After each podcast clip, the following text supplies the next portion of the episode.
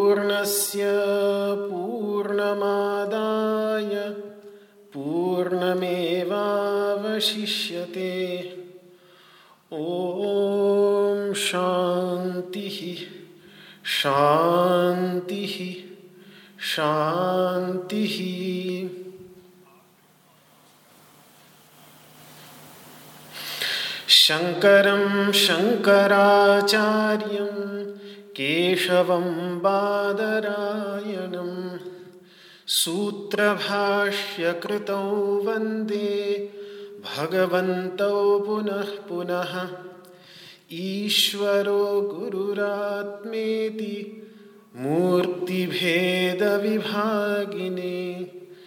व्योमवद्व्याप्तदेहाय दक्षिणामूर्तये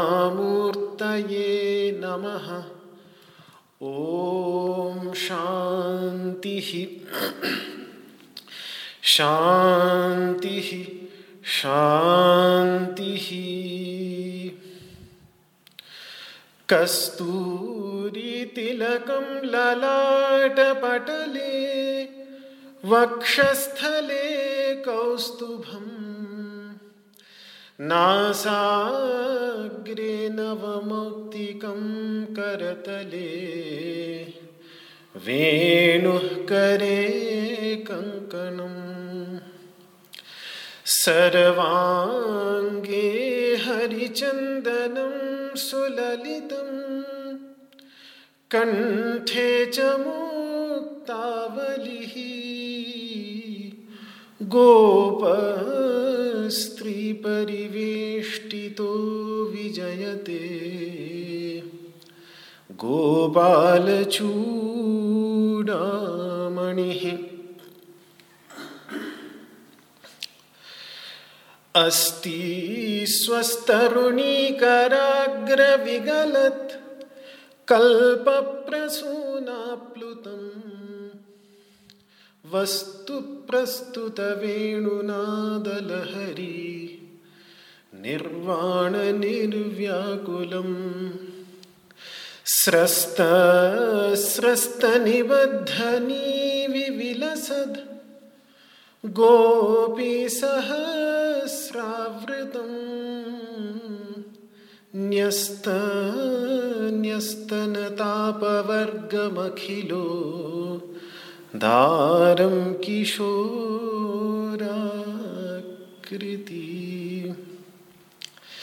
सच्चिदानन्दरूपाय विश्वोत्पत्त्यादिहेतवे तापत्रयविनाशाय श्रीकृष्णाय वयं नुमः। ॐ शान्तिः शान्तिः शान्तिः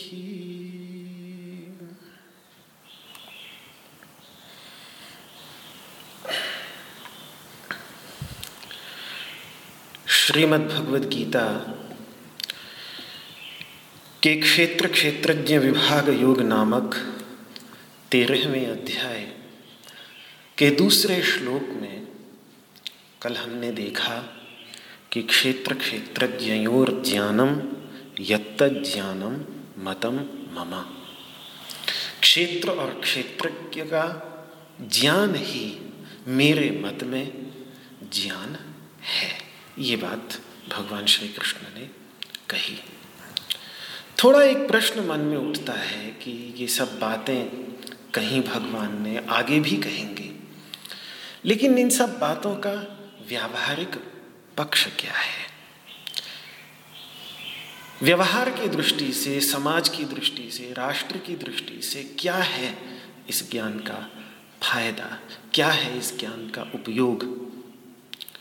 तो पहली बात तो ये है कि इस ज्ञान से मानव भक्ति के जो विभिन्न धरातल, तीन धरातल बताए हैं भागवत जी के अंतर्गत वो तीसरे धरातल पर पहुँच जाता है। बड़ा ही सुंदर संवाद है भगवान ऋषभ देव के नौ श्रवण पुत्र हैं। उनमें से द्वितीय पुत्र श्री हरि का विदेह राज मिथिला पति महाराजा निमि के साथ में संवाद है। तो वहाँ पर ये बात कही कि वह भक्त जिसको हरि यानी भगवान केवल मंदिर में ही दिखे, प्रतिमा में ही दिखे, श्री विग्रह में ही दिखे, वहीं पर वो श्रद्धापूर्वक परमेश्वर की पूजा कर ले, ध्यान कर ले, कीर्तन कर ले। लेकिन वो परमात्मा, न परमात्मा के अन्य भक्तों में दिखे, न भक्तों से भी अतिरिक्त जो भक्त नहीं हैं, उनमें भी यदि वो अभी परमात्मा को नहीं देख पाता तो ऐसा भक्त पहले धरातल का है, पहली कोटि का है, उसको प्राकृत भक्त वहाँ पर भागवत जी में कहा गया। दूसरा धरातल फिर ये कहा कि जिसका ईश्वर में परम प्रेम हो, परम भक्ति हो, ईश्वर के भक्तों के प्रति जिसमें मैत्री की भावना कि ये भी मेरी तरह ईश्वर की ही भक्ति कर रहे हैं। तो उनको वो अपना मित्र माने और जो अज्ञानी हैं, जिनको ईश्वर तत्व का ज्ञान नहीं है, उनके प्रति दया की भावना रखे कि बेचारे देखो, अभी इतने अज्ञानी हैं कि अभी इनको ईश्वर का ज्ञान ही नहीं है, इसीलिए ईश्वर से विमुख हैं। तो उन, और दया के वशीभूत होकर के उनको ईश्वर में लगाने का प्रयत्न करें। और यदि किसी में ईश्वर के प्रति द्वेष की भावना है तो ईश्वर के प्रति द्वेष करने वालों में भी, के प्रति भी उसके हृदय में क्षमा की भावना है। तब भी वो घृणा नहीं करता, बल्कि क्षमा ही करता है, उपेक्षा ही करता है कि चलो कोई बात नहीं, बेचारे की उतनी ही समझ है, इसीलिए द्वेष कर रहा है। जो परम प्रेमास्पद है उसको न जानने के कारण, न समझने के कारण, अज्ञान की पराकाष्ठा के कारण ये द्वेष कर रहा है तो क्षम्य है, क्षमा करनी चाहिए। ऐसी भावना जो रखता है, उसके लिए ये महान श्रवण हरि कहते हैं कि वो मध्यम कोटि का भक्त है और उत्तम कोटि का भक्त वह है, जो सभी प्राणियों में अपने आप को भगवत स्वरूप जानकर स्थित देखता है और सभी प्राणियों को अपने में, अपने वास्तविक स्वरूप, भगवत स्वरूप में देखता है। यानी उसने भगवान को भी अपने से अभिन्न करके जान लिया है और भगवान जितने प्राणियों के हृदय में निवास कर रहे हैं, उन सभी प्राणियों को अपने से अभिन्न आत्मस्वरूप जानकर सबके प्रति अहिंसा, समान रूप से। अहिंसा, मैत्री, करुणा की भावना जो भक्त रखता है, वही भक्त सभी भक्तों में श्रेष्ठ है। तो ये जो तीसरा धरातल वहाँ पर बताया कि भगवान को आत्मस्वरूप जानकर और सभी जीवों की आत्मा जानकर, वही जैसे एक दर्पण में पड़ने वाला प्रतिबिंब, ये समझ ले कि मैं वास्तव में ये छोटा सा प्रतिबिंब नहीं, बल्कि वो महान सूर्य जिसका प्रकाश दर्पण पर पड़ रहा है, वही मेरा वास्तविक स्वरूप है, वही मैं सचमुच हूँ। और क्योंकि वह, वही मैं सचमुच हूँ, और सभी दर्पणों में पड़ने वाला प्रतिबिंब भी उसी का ही है, इसीलिए उस पारमार्थिक धरातल पर मुझमें और जिस सूर्य का प्रतिबिंब मैं हूँ, उस सूर्य में और उस सूर्य का प्रतिबिंब जो अनंत दर्पणों में पड़ रहा है, वो प्रतिबिंब भी वो सारे के सारे तात्विक रूप से मैं ही हूँ। ऐसा अनुभव जब उसको हो जाता है, तब वो भक्ति के तीसरे धरातल पर पहुँच जाता है। तो इस धरातल पर पहुंचकर, भक्ति से जब ज्ञान के धरातल पर, वैसे तो भक्ति पे, भक्ति के धरातल पर जाते ही भक्ति का अर्थ ही होता है सात्वस्मिन परम प्रेम स्वरूपा। परम प्रेम प्रेम की साधना करते करते घृणा, द्वेष बिल्कुल समाप्त हो जाते हैं। लेकिन इस धरातल पर पहुंचकर फिर मानव के जीवन से घृणा बिल्कुल गायब हो जाती है, जैसा ईशावास्य उपनिषद में महर्षि दध्यंग अथर्वण कह देते हैं। इसी स्थिति का वर्णन करके कि ततो न विजुगुप्सते, फिर इस अनुभूति के परिणाम स्वरूप वो किसी से भी जुगुप्सा नहीं करता, किसी से भी घृणा नहीं करता। वास्तव में विश्व बंधुत्व की जो भावना हमारी भारतीय संस्कृति ने दी जो उदात्त भावना दी भारतीय संस्कृति ने, वसुधैव कुटुंबकम की, ये इसी अनुभूति, इसी ज्ञान की ही देन है। बिना इस ज्ञान के कभी इस अनुभूति के धरातल पर पहुँच ही नहीं पाता इस भूमि का मानव। तो ये क्योंकि उपनिषद में जब अगर आप देखें, ये वसुधैव कुटुंबकम का जो मंत्र है, ये मंत्र महोपनिषद से लिया गया है। अयम बंधुरयम नीति, गणना लघु चेतसाम ये बंधु है, ये मेरा अपना है, यह नहीं है। ऐसी कलना, ऐसी, ऐसा विभाजन करने की भावना कि ये मेरे अपने हैं, ये मेरे पराए हैं। कितना विभाजन कर लेते हैं हम अपने अंतर्गत। देश देश विभाजन कर लिए हैं। देशों के अंतर्गत भी, प्रदेश प्रदेश प्रदेश विभाजन कर लिए हैं। प्रदेशों में भी फिर अपना शहर, दूसरों का शहर, फिर शहरों में भी अपनी गली, अपना उपनगर, अपनी कॉलोनी और फिर अंत में अपने घर के लोग। तो इतना विभाजन कर लेते हैं और अपनापन केवल उतनों में ही रखते हैं। लेकिन ये बात उपनिषद का ऋषि कह रहा है ये उनकी है, जिनका हृदय अभी छोटा है। उदार चरिता नाम तो वसुधैव कुटुंबकम। जो उदार चरित हैं, उनके लिए तो ये पूरी वसुधा, ये पूरी पृथ्वी ही कुटुंब के समान है। तो ये जो अनुभूति देखने में आती है हमें उपनिषदों की, वो अनुभूति के मूल में यही ज्ञान है, जिस ज्ञान की चर्चा भगवान कर रहे हैं। विश्व बंधुत्व की भावना जो भारतवर्ष ने दी, उसके मूल में यही ज्ञान है। बिना इस अनुभूति के हम वसुधैव कुटुंबकम कहकर गौरवान्वित भले ही हो जाए कि हमारे ऋषि महर्षियों ने देखो कितनी उदात्त भावना दी। गदगद भले ही होते रहे, लेकिन जीवन में हमारे लिए वस्तुतः उस आदर्श को उतार पाना कठिन ही नहीं। अपितु तो असंभव बना रहेगा। क्योंकि होता क्या है कि कहने को हम कह दें, हमें पता भी है कि वसुधैव कुटुंबकम बहुत उदात्त भावना है, काश इस पर चल पाते। लेकिन जब ये तीन नरक के द्वार अपना मुँह खोल करके हमारे सामने आ जाते हैं, जो भगवान सोलहवें अध्याय में कहेंगे त्रिविधम नरकस्येदम द्वारम नाशनमात्मन, काम क्रोध तथा लोभ। जहाँ काम ये इच्छा, क्रोध और लोभ, जो कभी शांत नहीं होते, बल्कि बढ़ते ही चले जाते हैं। लोभ एक ऐसी चीज़ है कि उसमें जितना भी डालते चले जाओ, वो बढ़ता ही चला जाता है। तो ये तीन नरक के द्वार हमें इस उदात्त आदर्श पर चलने नहीं देंगे, भले ही हम वसुधैव कुटुंबकम विश्व बंधुत्व की भावना की बात करते रहें। ये तीन जब तक रहेंगे और इन तीनों को जलाने वाला वो ये ज्ञान की अग्नि ही है, यही ज्ञान की अग्नि है। जहाँ काम, तहाँ राम नहीं, और जहाँ राम, तहाँ काम। तुलसी रवि रजनी कहूँ, रहत एक ही ठाम। जहाँ राम होंगे, वहाँ काम क्रोध, लोभ नहीं हो सकता।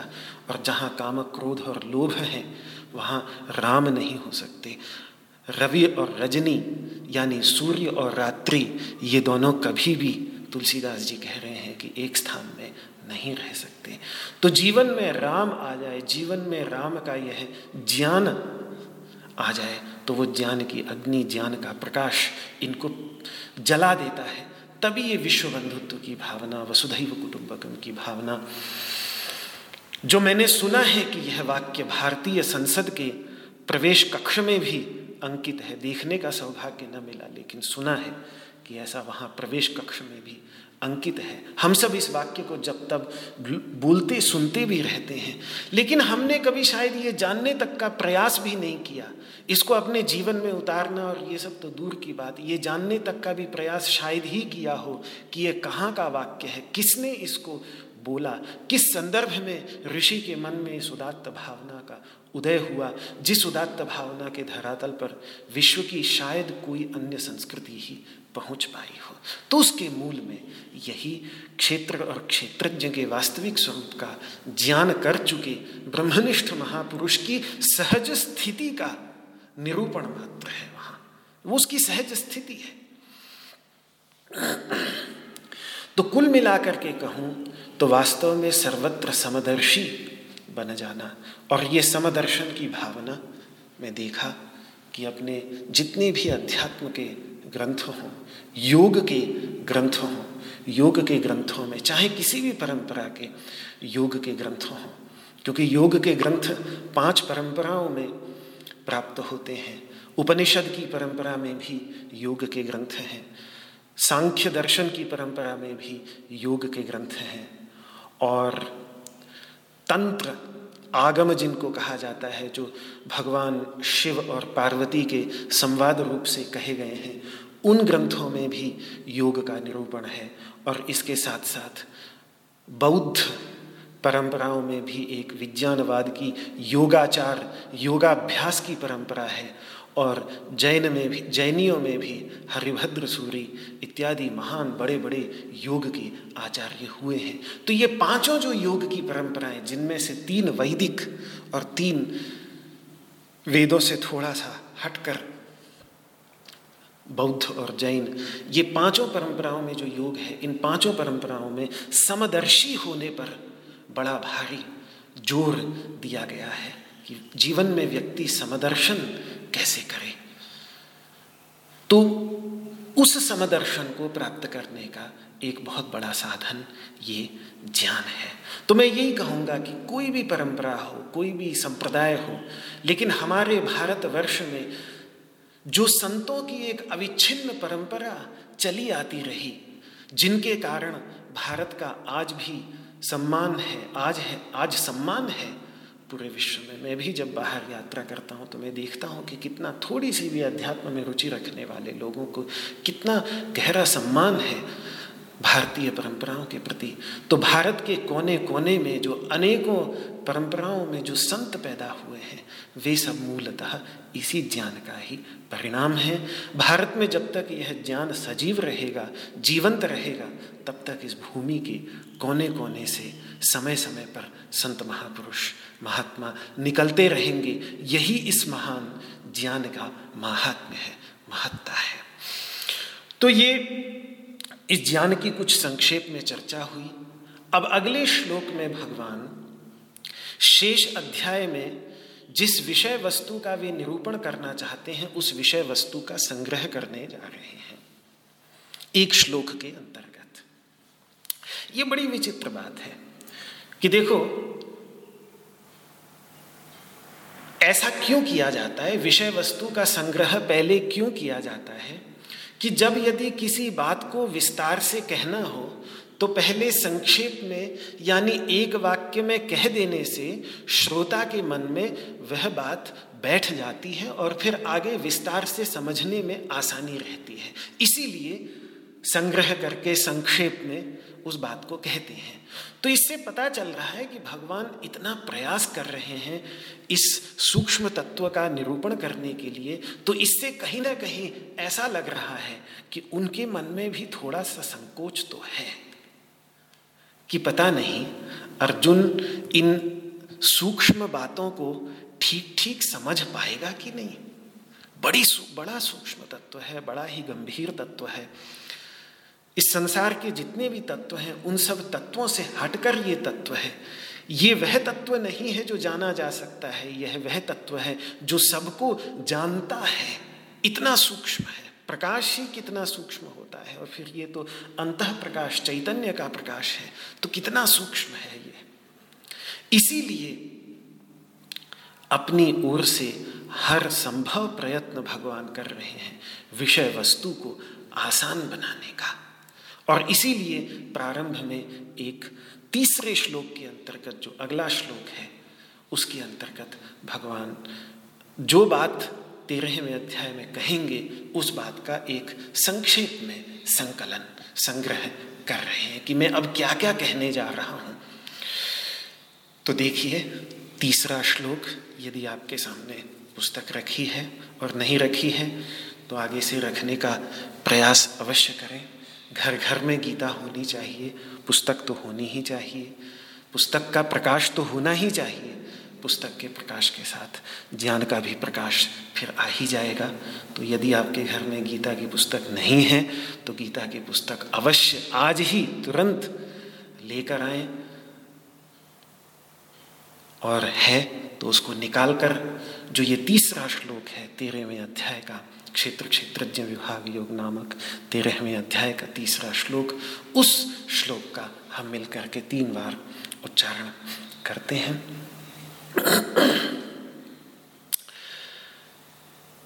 तत्क्षेत्रं यच्च यादृक् यद्विकारि यतश्च यत् स च यो यत्प्रभावश्च तत्समासेन मे शृणु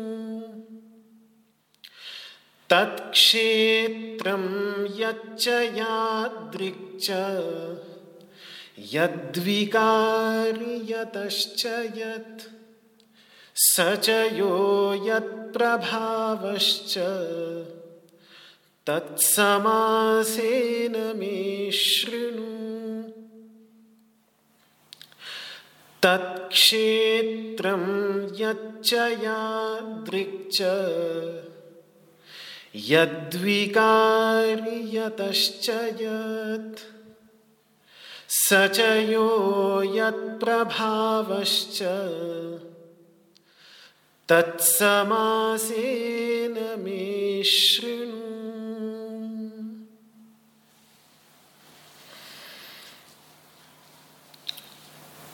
भगवान अर्जुन से कह रहे हैं कि तत्क्षेत्रम वह क्षेत्र। जो मैंने अभी तुझे बताया एकदम शरीरम कौनते क्षेत्र वित्य विधीयते। तीन प्रकार के शरीरों को क्षेत्र बताया, वही क्षेत्र, यच्चा। जो है, वो अपने स्वरूप में जड़ है, चैतन्य से रहित है, दृश्य है, दृष्टा नहीं है, परिच्छिन्न है, शांत है, अनंत नहीं है। सीमित है, असीम नहीं है। ऐसे जैसे, जो भी उसका स्वरूप है, उसके स्वरूप की चर्चा, जो वह है अपने स्वरूप से, उसकी चर्चा, अर्जुन, मैं तेरे सामने करूँगा यच्चा जो वह है, और यादृक्चा और जैसा वह है, अपने धर्म को लेकर, अपनी विशेषताओं को लेकर, जैसा भी वह है जो उसके अपने धर्म है, जन्म आदि। क्योंकि क्षेत्र जो है, उसका जन्म होता है, शरीर का जन्म होता है। स्थूल शरीर का भी जन्म होता है, सूक्ष्म शरीर का भी जन्म होता है, इनका जन्म होता है। क्षेत्र के अंतर्गत जितने भी तेईस तत्व हैं, वो तेईस तत्व सारे के सारे मूल तत्व प्रकृति के अंदर से निकले हुए हैं। इसीलिए प्रकृति से उनका जन्म होता है। प्रकृति उनका कारण है। प्रकृति से वे उत्पन्न होते हैं। तो इसीलिए वेदवेत्ता महर्षि यास्क 2000 तीन हज़ार वर्ष पूर्व जो उन्होंने निरुक्त नामक ग्रंथ लिखा, उसमें उन्होंने बतलाया कि जितने भी क्षेत्र हैं, इन सभी में छह विकार देखने में आते हैं। पहला विकार है कि ये उत्पन्न होते हैं, ये पहला विकार, ये पहली विकृति है कि न जाने कहाँ से, जो चीज़ कभी थी ही नहीं अनंत काल तक, वो अनंत काल से, वो चीज़ पैदा हो जाती है। अब मैं अपनी ओर ही देखता हूँ, अपनी ओर विचार करता हूँ तो कम से कम जब इस शरीर को देखता हूँ तो इस शरीर का जो एक जन्मदिन था, उस जन्मदिन से पहले, ठीक है मैं और आठ नौ महीने माँ के गर्भ में अपने को मान लूँ। उससे भी पहले अपने पिता के शरीर में। लेकिन कहा वो जो शरीर बनकर के नौ महीने के बाद निकलता है, वो शरीर छोटा सा बालक, वो अनंत काल तक कभी था ही नहीं। अनंत काल निकल गया, उस अनंत काल तक कभी वो शरीर प्राकट्य में आया ही नहीं, और जो कभी था ही नहीं वो अचानक कहाँ से, कैसे, क्या अद्भुत बात है कि वो उत्पन्न हो जाता है, पैदा हो जाता है। तो ये पहली विक्रिया मेरे शरीर के ऊपर में घटित हुई कि मेरा जन्म हुआ, जन्म होता है। और उसके बाद जैसे ही जन्म होता है तो मैं अस्तित्व में आ जाता हूँ। उससे पहले मेरा कोई अस्तित्व नहीं दिखाई देता। पूरी दुनिया में खोज डाले व्यक्ति, दुनिया की सारी पुलिस खोज डाले तो भी वो बालक मिलेगा नहीं। क्योंकि उसका अस्तित्व ही नहीं है। जन्म से पहले अस्तित्व ही नहीं है। पहले जन्म हुआ, उसके बाद दूसरा विकार जो आता है, जन्म पहला विकार है, दूसरा विकार है अस्तित्व। और फिर जब वो अस्तित्व में आता है तो उसके बाद फिर उसके अंतर्गत परिणाम होता है, बदलाव आता चला जाता है। और ये बदलाव जो है, ये जीवन भर चलता रहता है। एक दिन से दूसरे दिन बालक बदलता चला जाता है। एक साल बाद, दो साल बाद कितना बदल जाता है। आज हम अपने चेहरे को देखें और बाल्यावस्था के चित्रों को देखें तो कितना परिणाम, कितना बदलाव आ जाता है। तो ये तीसरा विकार है जो क्षेत्र के अंतर्गत। जन्म, अस्तित्व और परिणति। ये तीन हो गए। परिणति के अंतर्गत सबसे पहले होती है वृद्धि, यानी बढ़ता चला जाता है। छोटा सा बालक माँ के गर्भ में बड़ा छोटा सा निकलता है और फिर धीरे धीरे बड़ी तेज़ी से बढ़ता चला जाता है। तो कुछ समय तक सोलह, सत्रह, अठारह, उन्नीस, बीस वर्ष की उम्र तक वो बढ़ता चला जाता है। बुद्धि बढ़ते बढ़ते तो तीस साल लग जाते हैं। आज के मनोवैज्ञानिक भी मानते हैं कि उसमें जो स्थिरता, उसमें जो दृढ़ता और प्रौढ़ता आनी चाहिए बुद्धि में, वो लगभग तीस वर्ष के पास में जाकर के आती है, तब तक बढ़ता ही चला जाता है। तो ये चौथा विकार है, वृद्धि यानी बढ़ना। और फिर पांचवा विकार है, फिर उसके बाद तीस से चालीस के बीच में तो जैसे तैसे चलता रहता है, उसके बाद जहाँ चालीस निकला तो उसके बाद फिर धीरे धीरे धीरे वो क्षय, वो आधुनिक चिकित्सा विज्ञान भी कहता है ना कि मसल मांस, जो मांसपेशियों की शक्ति है मांसपेशियों का, जो आकार प्रकार है, वो धीरे धीरे घटने लगता है चालीस के बाद। योगाभ्यास न करे तो बड़ी तेज़ी से घटता है, योगाभ्यास भी करे तो भी धीरे धीरे तो घटता ही चला जाता है। क्योंकि ये जो पांचवा भाव विकार है, ये जो पांचवा विकार है, इससे मुक्त तो कोई भी क्षेत्र नहीं। तो ये पांचवा विकार क्षय और अंत में विनाश, जिसको मृत्यु कह देते हैं। विनाश। ये छठा ये छठा विकार है। और उस विनाश के बाद अनंत काल तक फिर कभी भी ये व्यक्ति देखने में नहीं आता। जो अनंत काल से कभी था नहीं, और अनंत काल तक फिर कभी वो वो स्वरूप, वो शरीर, वो फिर कभी दोबारा उस तरीके से अस्तित्व में नहीं आता। और ये जो मैंने अपने शरीर के विषय में कहा, यही बात इस संसार में प्रत्येक वस्तु पर घटित होती है। यही बात इस पूरे ब्रह्मांड पर घटित होती है, क्योंकि ये ब्रह्मांड भी जन्म, इस ब्रह्मांड का भी जन्म होता है, ये भी अस्तित्व में आता है। ये भी इसके अंतर्गत भी विपरिणाम होता है, बदलता है, बढ़ता है, घटता चला जाता है। और अंत में जाकर ब्रह्मांड का भी विनाश होता चला जाता है। ये क्षेत्र का एक ऐसा धर्म है, जिस धर्म से क्षेत्र का कोई भी अंग मुक्त नहीं है। तो जैसा वो है अपनी धर्म, अपनी विशेषताओं से, जैसा वह क्षेत्र है। और भी इस क्षेत्र के अंतर्गत जो बड़े विचित्र विचित्र धर्म पैदा होते हैं, जैसे भगवान श्री कृष्ण छठे श्लोक में कहेंगे, इसके अंतर्गत न जाने कहाँ से क्षेत्र में इच्छा पैदा हो जाती है। ये इच्छा भी चैतन्य का धर्म नहीं है, क्षेत्र का धर्म है। द्वेष, कितनी द्वेष और घृणा समाज के अंतर्गत दिखती है, ये द्वेष चैतन्य का धर्म नहीं है, ये भी क्षेत्र का ही धर्म है। सुख, दुख ये जितना भी संसार के अंतर्गत दिख रहा है, ये सब क्षेत्र का ही धर्म है। तो इन क्षेत्र के धर्मों की चर्चा भगवान श्री कृष्ण आगे छठे अध्याय के अंतर्गत, छठे श्लोक के अंतर्गत क्षमा करें, तेरहवें अध्याय के छठे श्लोक के अंतर्गत ऐसे ही कुछ क्षेत्र के धर्मों की चर्चा भगवान करेंगे। तो यात्रिक का अर्थ है, जैसा है वो, जैसा उसका प्रकार है, जो उसका प्रकार है, उसकी भी ही अर्जुन मैं तेरे सामने चर्चा करूँगा। तो जो है वो अपने स्वरूप से उसकी चर्चा करूँगा। जैसा वह है अपनी विशेषताओं को लेकर, उसकी मैं चर्चा करूँगा। और फिर यद विकार है।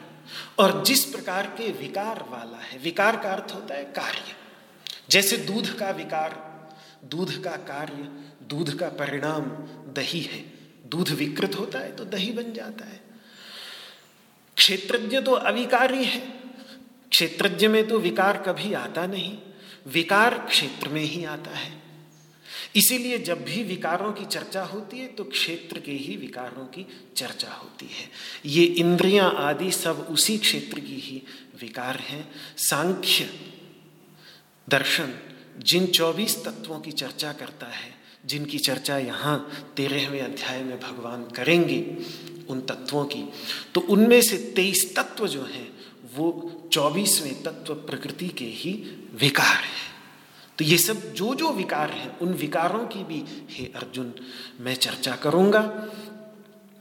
और उनमें से ऐसा नहीं कि सब एक के ही विकार हैं, कोई किसी का विकार है, कोई किसी का विकार है, कोई किसी का विकार है। तो यतश्चयत जिससे जो जिससे जो उत्पन्न होता है, जिस प्रकृति की जो विकृति है, जिस प्रकृति से, जिस कारण से जो कार्य निकलता है, जिस प्रकृति से जो विकार निकल रहा है, उसकी चर्चा भी मैं ठीक ठीक निरूपण तुम्हारे सामने करूँगा। ठीक ठीक निरूपण मेरे द्वारा किया जाएगा।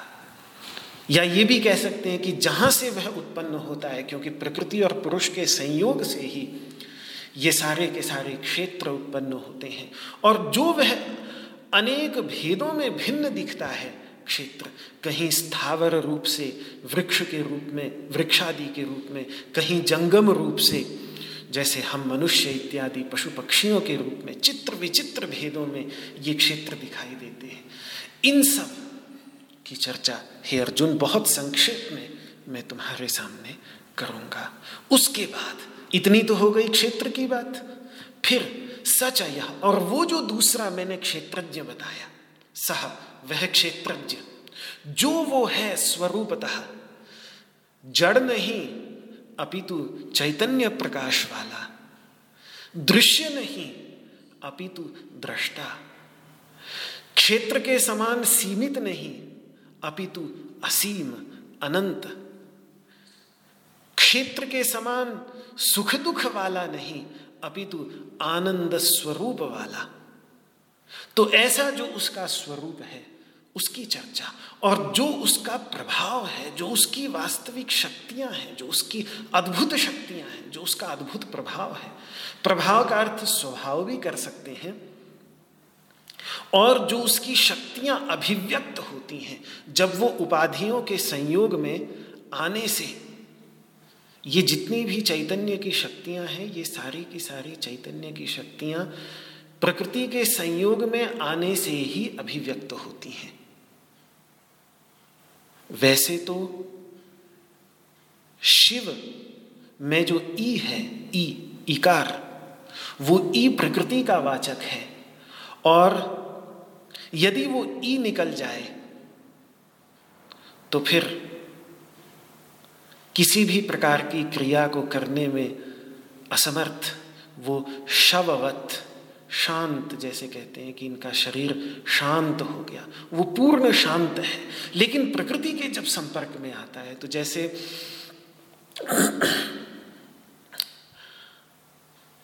प्रकाश फैलाने की सामर्थ्य बिजली में है, लेकिन वो सामर्थ्य प्रकट तभी होती है जब वो बल्ब के संपर्क में आती है। हवा करने की सामर्थ्य बिजली में है, लेकिन वो प्रकट तभी होती है जब पंखे के साथ जुड़, जुड़ती है बिजली। कमरे को ठंडा करने की सामर्थ्य बिजली में है, लेकिन वो सामर्थ्य प्रकट तभी होती है जब वो एसी के साथ जुड़ती है। कमरे को गर्म करने की भी सामर्थ्य उसी बिजली में है लेकिन वो गर्म करने की सामर्थ्य प्रकट तभी होती है जब हीटर के संपर्क में आती है। इसी तरीके से ये जो क्षेत्रज्ञ चैतन्य तत्व है, ये जब इंद्रियों की उपाधियों के साथ जुड़ता है ही इसकी देखने सुनने की सामर्थ्य प्रकट होती है। मन की उपाधि के साथ जुड़कर संकल्प विकल्प करने की, बुद्धि के उपाधि, बुद्धि की उपाधि के साथ जुड़कर निश्चय करने की, इस प्रकार अनेकों प्रकार की सामर्थ्य उस क्षेत्र में आ जाती है उपाधि के साथ जुड़कर। ये सब जो प्रभाव उसके आते हैं, वो सब प्रभाव उसी के हैं, सब उसी का प्रभाव है, लेकिन वो प्रभाव आता है उपाधियों के साथ। जुड़ने पर ही। इन्हीं उपाधियों के साथ जुड़कर वह कर्ता और भोक्ता भी बनता है। जैसा उपनिषदों में कहा है कि आत्मेंद्रिय मनोयुक्तम भोक्ते त्याहुर मनीषिणा। वैसे तो वह तत्व अभोक्ता है, अकर्ता है, लेकिन जब वह शरीर के संपर्क में आ जाता है, इंद्रियों के संपर्क में आ जाता है, मन के संपर्क में आ जाता है। यानी वही स्थूल शरीर और सूक्ष्म शरीर के जब संपर्क में आ जाता है तो वस्तुतः अकर्ता और अभोक्ता होते हुए भी वह कर्ता और भोक्ता। ये तो ये सारा का सारा प्रभाव, जिसके विषय में कहीं उपनिषद कहते हैं, अपाणिपाद। न उसका कोई हाथ, न उसका कोई पैर और फिर वही उपनिषद, सर्वतः पाणीपादम, चारों ओर उसी के तो हाथ पैर हैं। इस संसार में जितने भी हाथ पैर, सहस्र शीर्षा, अनंत सिर, इस संसार में जितने भी सिर हैं, वो सब उसी चैतन्य के तो सिर हैं। सहस्र शीर्षा पुरुष, सहस्राक्ष, अनंत सहस्रों आँखें कीट पतंग से लेकर हाथी, वेल मछली तक, वो सब आँखें उसी की ही तो आँखें हैं। सहस्र शीर्षा पुरुष सहस्राक्ष सहस्रपात अनंत पैर हैं उसके। तो एक तरफ़ श्रुति ये भी कहती है कि सभी पैरों से रहित वो शुद्ध चैतन्य तत्व है लेकिन उपाधि से सम, उपाधियों के संपर्क में आकर यही तो सब उपाधियाँ हैं ये शरीर। उपाधि उसे कहते हैं जो पास में आकर अपना प्रभाव डाल दे। जैसे स्फटिक मणि, स्फटिक जो होती है, हम लोग स्फटिक को क्यों धारण करते हैं? स्फटिक को धारण करने का प्रभाव हमारे भारतीय संस्कृति के अंतर्गत हर माला का एक रहस्य है। स्फटिक का रहस्य जो है, वो यही है कि हमारा जो वास्तविक स्वरूप है, वो शुद्ध चैतन्य स्फटिक के समान पारदर्शक, सभी रंगों से रहित, शुद्ध स्वरूप है, जिसमें कोई रंग नहीं। लेकिन वही स्फटिक जब संपर्क में आ जाती है लाल रंग के वस्त्र के तो वो भी लाल रंग की दिखने लगती है। काले रंग के कपड़े के संपर्क में आ जाए तो उस पर भी कुछ काला रंग सा चढ़ता हुआ सा प्रतीत होता है। वास्तव में ऐसा नहीं कि स्फटिक वो काली हो जाए, लेकिन काली जैसे दिखने लगती है। ये दृष्टि का भ्रम मात्र है। सफ़ेद रंग के संपर्क में आ जाए तो वो भी सफ़ेद सी प्रतीत होने लगती है। तो यही तो तीन रंग हैं, सत्वगुण, रजोगुण और तमोगुण। इन तीन गुणों के संपर्क में आकर वो भी गुणी सा प्रतीत होने लगता है। वो भी कहता है, सत्वगुण के संपर्क में आकर कि आज मैं बड़ा शांत हूँ। रजोगुण के संपर्क में आकर आज मैं बड़ा चंचल हूँ। और तमोगुण के संपर्क में आकर मैं तो बड़ा मूढ़ हूँ, मैं मूर्ख हूँ, अज्ञानी हूँ। ऐसा अपने आप को जानने लगता है। यही उपाधि है। जो पास में पढ़कर अपना ऐसा प्रभाव डाल दे कि फिर वो वस्तु वैसी प्रतीत होने लगे, इसी को ही उपाधि कहते हैं। या जैसे आकाश अनंत आकाश सर्वत्र व्याप्त है।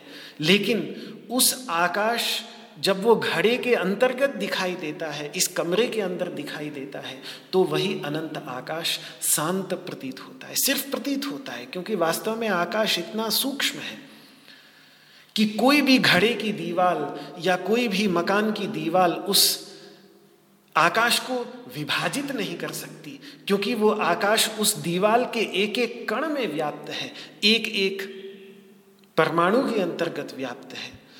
उस आकाश को कोई भी दीवाल उसमें भेद पैदा नहीं कर सकती, लेकिन हमारी दृष्टि में अवश्य भेद कर देती है। हमें लगने लगता है कि अब इस घर के अंदर का जो आकाश है, वो सीमित हो गया है। ऐसा हम मानने लगते हैं, समझने लगते हैं।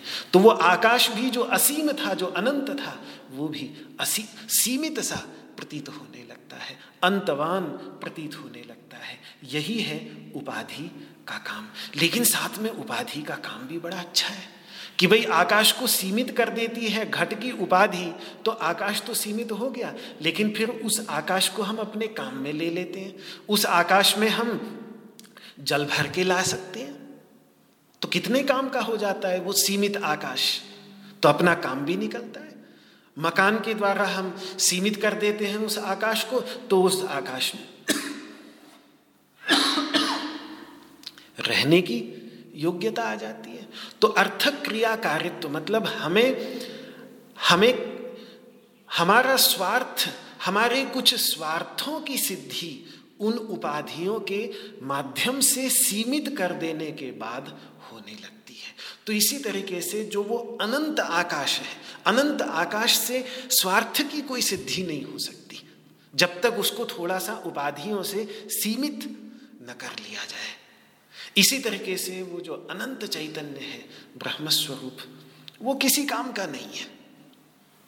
उससे अपने स्वार्थ की कोई सिद्धि नहीं हो सकती। स्वार्थ की सिद्धि करने के लिए उसको उपाधियों से सीमित करना ही पड़ता है। उपाधियों के रंग में रंगना ही पड़ता है।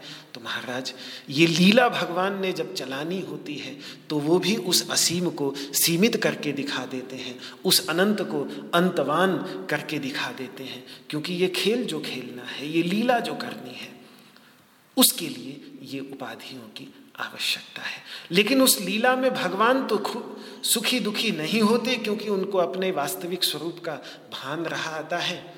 वो कुछ भी घटित हो जाए, वो कभी सुखी दुखी नहीं होते। लेकिन हम अज्ञानी, उस अज्ञान, केवल अज्ञान के प्रभाव में पड़कर वो भूल जाते हैं कि ये चल रहा है, ये सिर्फ़ लीला ही है। लेकिन उसमें अपने वास्तविक स्वरूप को भूलकर सुखी दुखी होते रहते हैं। यदि अपना वास्तविक स्वरूप याद आ जाए तो फिर सुख दुख से व्यक्ति ऊपर उठ जाता है। यही हम अपनी संस्कृति, अपनी भारतीय संस्कृति की जो एक महान संत परंपरा किसी भी संप्रदाय की हो, लेकिन इस देश के कोने कोने में कश्मीर से लेकर कन्याकुमारी तक उत्पन्न हुई गंगा, यमुना आदि नदियों से सिंचित होकर जो ये पवित्र भूमि ने ऐसे संत पैदा किए, उनके जीवन में हमें ये देखने में आता है। तो ये जितनी भी बातें हैं कि जो उसका जो जो प्रभाव अभिव्यक्त होता है यद प्रभावश्च उस चैतन्य का जो जो प्रभाव उपाधियों के संपर्क में आकर, जब, और वो उपाधियाँ प्रकृति प्रदान करती है, प्रकृति स्वयं उपाधि बनती है, और आगे अनंत अनेकों प्रकार की उपाधियाँ उत्पन्न करके वो उस चैतन्य की अनेकों प्रकार की प्रभाव और शक्तियों को अभि, अभिव्यक्त करती है। तो जो जो प्रभाव भी उसके अभिव्यक्त होते हैं, ये सब तो ये सुनकर के अर्जुन जरा घबरा गया कि अरे, इतनी बड़ी चर्चा। हे राम, ये तो पूरे ब्रह्मांड की चर्चा करने लग रहे हैं। तो अगर थोड़ा सा उसके मन में घबराहट होने लगी तो भगवान कहते हैं, मेरे मित्र, मेरे प्रिय सखा, घबराओ मत, समासेना। बहुत संक्षेप में मैं कहूँगा, बहुत कम शब्दों में कहूँगा। ज़्यादा लंबी बात नहीं खींचूँगा। तत्समासेन समास में तो बहुत विस्तृत है इस पर। जितना बोला जाए, जितना कहा जाए, जितना सोचा जाए, जितना चिंतन किया जाए, ध्यान किया जाए, उतना कम है। अनंत ब्रह्मांड है। लेकिन मैं संक्षेप में, दिशा निर्देश मात्र से, संकेत मात्र से तत्समासे न मैं श्रणु। सुन, सुनो, वह सब, अब ये सब संक्षेप में मुझसे सुनो। अब बेचारा पहले से तो सुन ही तो रहा है। फिर भी कहे जा रहे हैं कि सुन सुन, सुनो सुनो। ये कोई हमारे श्याम सुंदर का सखुन तकिया नहीं है। सखुन तकिया मतलब तकिया कलाम नहीं है, जैसे कुछ लोगों को नाहक ही आदत होती है। जो है सो, समझ लीजिए कि वगैरह वगैरह बोलते रहते हैं। ऐसे नहीं भगवान, क्योंकि श्रेणु कई बार उन्होंने गीता में दस बार पूरी गीता में दस बार भगवान अर्जुन को श्रेणु कह रहे हैं। तो इसका उद्देश्य यही है कि बेचारा दुखी है, विषाद से ग्रसित है। इसलिए यदि कहीं ध्यान इधर उधर भटक गया हो तो वापस यहीं ध्यान आ जाए और जरा सावधान होकर सुने। क्योंकि इस बार कुछ सूक्ष्म बातें बताने जा रहे हैं। जब कुछ सूक्ष्म बातें, ध्यान देने योग्य बातें भगवान को बतानी होती हैं तो फिर जैसे वक्ता लोग भी अच्छा सुनिए सुनो, बोलते हैं। तो उस तरीके से भगवान यहाँ पर श्रृणु कह रहे हैं। मानो उसके साथ साथ हमें भी कह रहे हो कि जरा ध्यान से सुनना भैया। और जब ध्यान से व्यक्ति सुनता है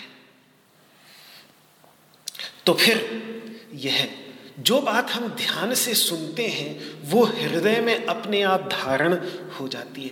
वहाँ ये एक्सक्यूज नहीं बनता कि भाई मेरी स्मरण शक्ति कमज़ोर है, मुझे तो बातें याद नहीं रहती। लेकिन अगर किसी ने हमें कुछ अपशब्द कह दिए और वो अपशब्द हम जीवन भर न भुला पाए, जब भी वो हमारे सामने आए तो दस दस साल बाद भी हमें याद आ जाए कि अरे, इसने देखो मेरे को तब ये बात कही थी। तो इसका मतलब हमारी स्मरण शक्ति तो बहुत तीखी है, लेकिन बस ध्यान से सुना नहीं।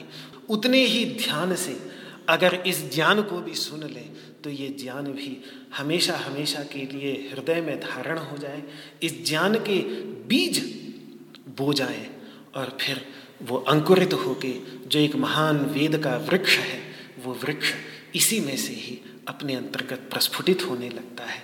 इसी में व्यक्ति की निष्ठा बनती चली जाती है।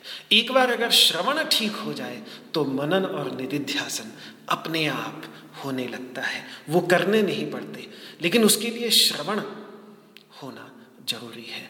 तो इसमें निष्ठा हो जाए, यही श्रवण का वास्तविक फल है।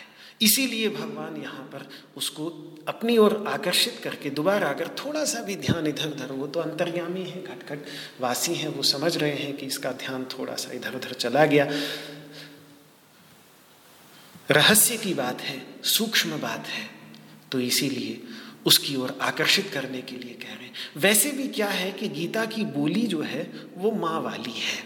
जैसे माँ की बोली होती है ना कि, बेटा, सुन सुन बेटा, मेरी बात सुन। एक मित्र जैसे बोलता है अपने मित्र को, वैसी बोली है। दूसरी ओर वेद भगवान की बोली जो है, वो पिता वाली है, वो आदेश वाली है। कृष्ण यजुर्वेद में देखते हैं, ईश आदेश। ये आदेश है, ईश उपदेश, यह उपदेश है। तो कहा, मातृदेवो भव, माँ को सदा अपने लिए परमात्मा के समान जानना, पितृदेवो भव, अपने पिता को सदा अपने लिए ईश्वर के समान जानना, आचार्य देवो भव, जो आचरण की शिक्षा दे, आचार्य कहते हैं, आचरण की जो शिक्षा दे, जो स्वयं उस आचार में स्थित होकर, क्योंकि आचरण की शिक्षा शब्दों में नहीं दी जाती। आचरण की शिक्षा आचरण से दी जाती है। स्वयं व्यक्ति आचरण करके जब शिक्षा देता है, तभी वो आचार्य बनता है। यदि स्वयं आचार में प्रतिष्ठित होकर, प्रतिष्ठित हुए बिना यदि वो वाणी मात्र से शिक्षा देता है तो फिर वो पाखंड बन जाता है। फिर वो शिक्षा कहीं काम नहीं करती। उस शिक्षा के अंतर्गत वीर्य नहीं आता। उस शिक्षा के अंतर्गत शक्ति नहीं आती। इसलिए भगवान पतंजलि योग सूत्र में कहते हैं, ब्रह्मचर्य प्रतिष्ठायाम वीर्य लाभ। जब व्यक्ति ब्रह्ममय जीवन व्यतीत करता है, ब्रह्म का अर्थ होता है वेद, उस वेद के आचरण को अपने जीवन के अंतर्गत उतारता है तो फिर उसकी वाणी में वीर्य आता है, शक्ति आती है। वो किसी को इतना ही बस कह दे कि छोड़ तू ये सब गलत काम। आज से तू अच्छा व्यक्ति बन जा, सज्जन व्यक्ति बन जा। इतना बोलने मात्र से ही उस दुष्ट व्यक्ति के, खल व्यक्ति के जीवन में एक ऐसा परिवर्तन आ जाता है, क्योंकि एक शक्ति होती है, उनकी वाणी में शक्ति होती है। अगर किसी को बोल दें, किसी को बोल दें कि तू अच्छा व्यक्ति बन जा तो वास्तव में वो व्यक्ति अच्छा बन जाता है, क्योंकि वहाँ वो शब्द नहीं होते, शब्द की शक्ति नहीं होती, बल्कि उसके आचरण की शक्ति होती है। तो ऐसे गुरु को हमारे बहुत बड़ा शब्द था ये, गुरु शब्द, आचार्य शब्द, ये सब बहुत बड़े शब्द थे। आज भले ही इन शब्दों के महत्व को हम न समझ पाए, लेकिन ऐसे स्वयं आचरण करके, आचरण की शिक्षा देने वाला जो आचार्य है, उसको भी, क्योंकि वो ज्ञान के प्रकाश की ओर ले जाता है तो उसको भी तू देवता जान, अतिथि देवो भवा। और घर में बिना तिथि का निर्धारण किए कोई भी व्यक्ति।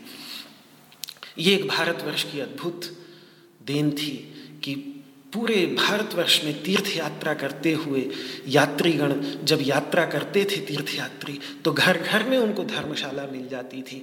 कहीं भी कश्मीर से लेके कन्याकुमारी तक तीर्थ यात्रा का भ्रमण करते हुए उनको कठिनाई नहीं होती थी। तो ये अतिथि सत्कार की जो एक भावना, अतिथि देवो भव की भावना रही, उससे हम सब एक दूसरे से जुड़े रहे। हमारे घर में अगर हम उत्तर भारत में हों तो समय समय पर दक्षिण भारत के लोग आते रहते थे तो दक्षिण भारत की परंपराओं का हमें ज्ञान होता था, दक्षिण भारत की संस्कृतियों का ज्ञान होता था, और इस तरीके से भारतवर्ष एक ही भूत रहता था, एक दूसरे से जुड़ा रहता था। वो जो साधन आज हमारे सामने हैं, ये इंटरनेट इत्यादि, ये सब वो नहीं थे उस समय। उस समय यही यात्रा करने वाले तीर्थयात्री, परिव्राजक, चरक, संत महात्मा, तीर्थयात्री, धार्मिक पुरुष स्त्री नर नारी यही देश को और देश की इस परंपराओं को एक दूसरे से जोड़े रहते थे। इसीलिए देश के कोने कोने में हमारे संतों ने तीर्थ स्थापित किए कि उन तीर्थों का दर्शन करने के लिए लोग अपने घरों से निकलें और एक प्रांत से दूसरे प्रांत में जाकर एक दूसरे की संस्कृति का आदान प्रदान हो।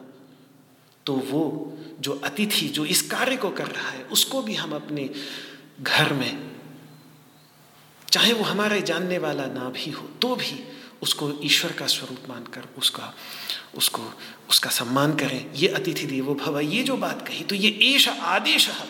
उसके बाद वेद कहता है, ये आदेश है। तो आदेश की वाणी वेद बोलता है, लेकिन गीता की बोली जो है, वो माँ वाली है, वो मित्र वाली है। सुनो बेटा, इस तरीके से भगवान श्री कृष्ण, मेरे प्रिय मित्र, सुनो। तो एक मंत्रणा दे रही है, एक सलाह देने की ओर भगवान श्री कृष्ण जैसे एक मित्र दूसरे मित्र को बड़े प्यार से कहता है। तो उस तरीके से भगवान श्री कृष्ण अर्जुन को कह रहे हैं। समय सीमा को ध्यान में रखते हुए ये श्लोक यहीं समाप्त होता है।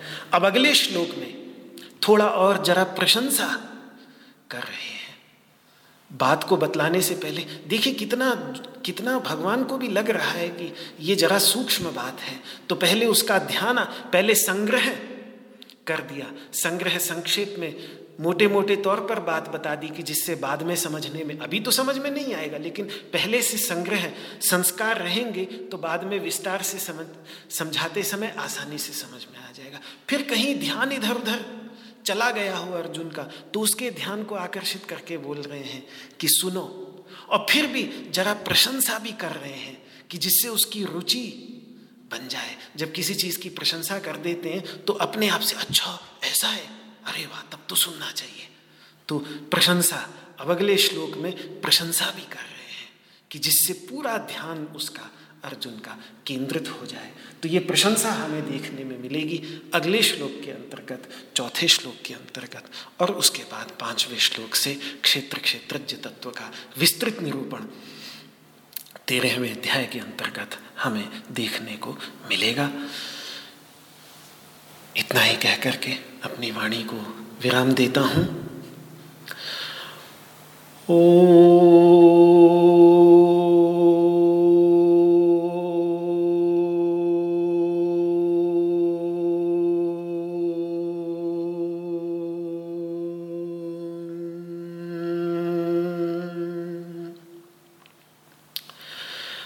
सर्वे भवन्तु सुखिनः। सर्वे सन्तु निरामयाः। सर्वे भद्राणि पश्यन्तु। मा कश्चित् दुःखभाग् भवेत् ॐ शान्तिः। शान्तिः।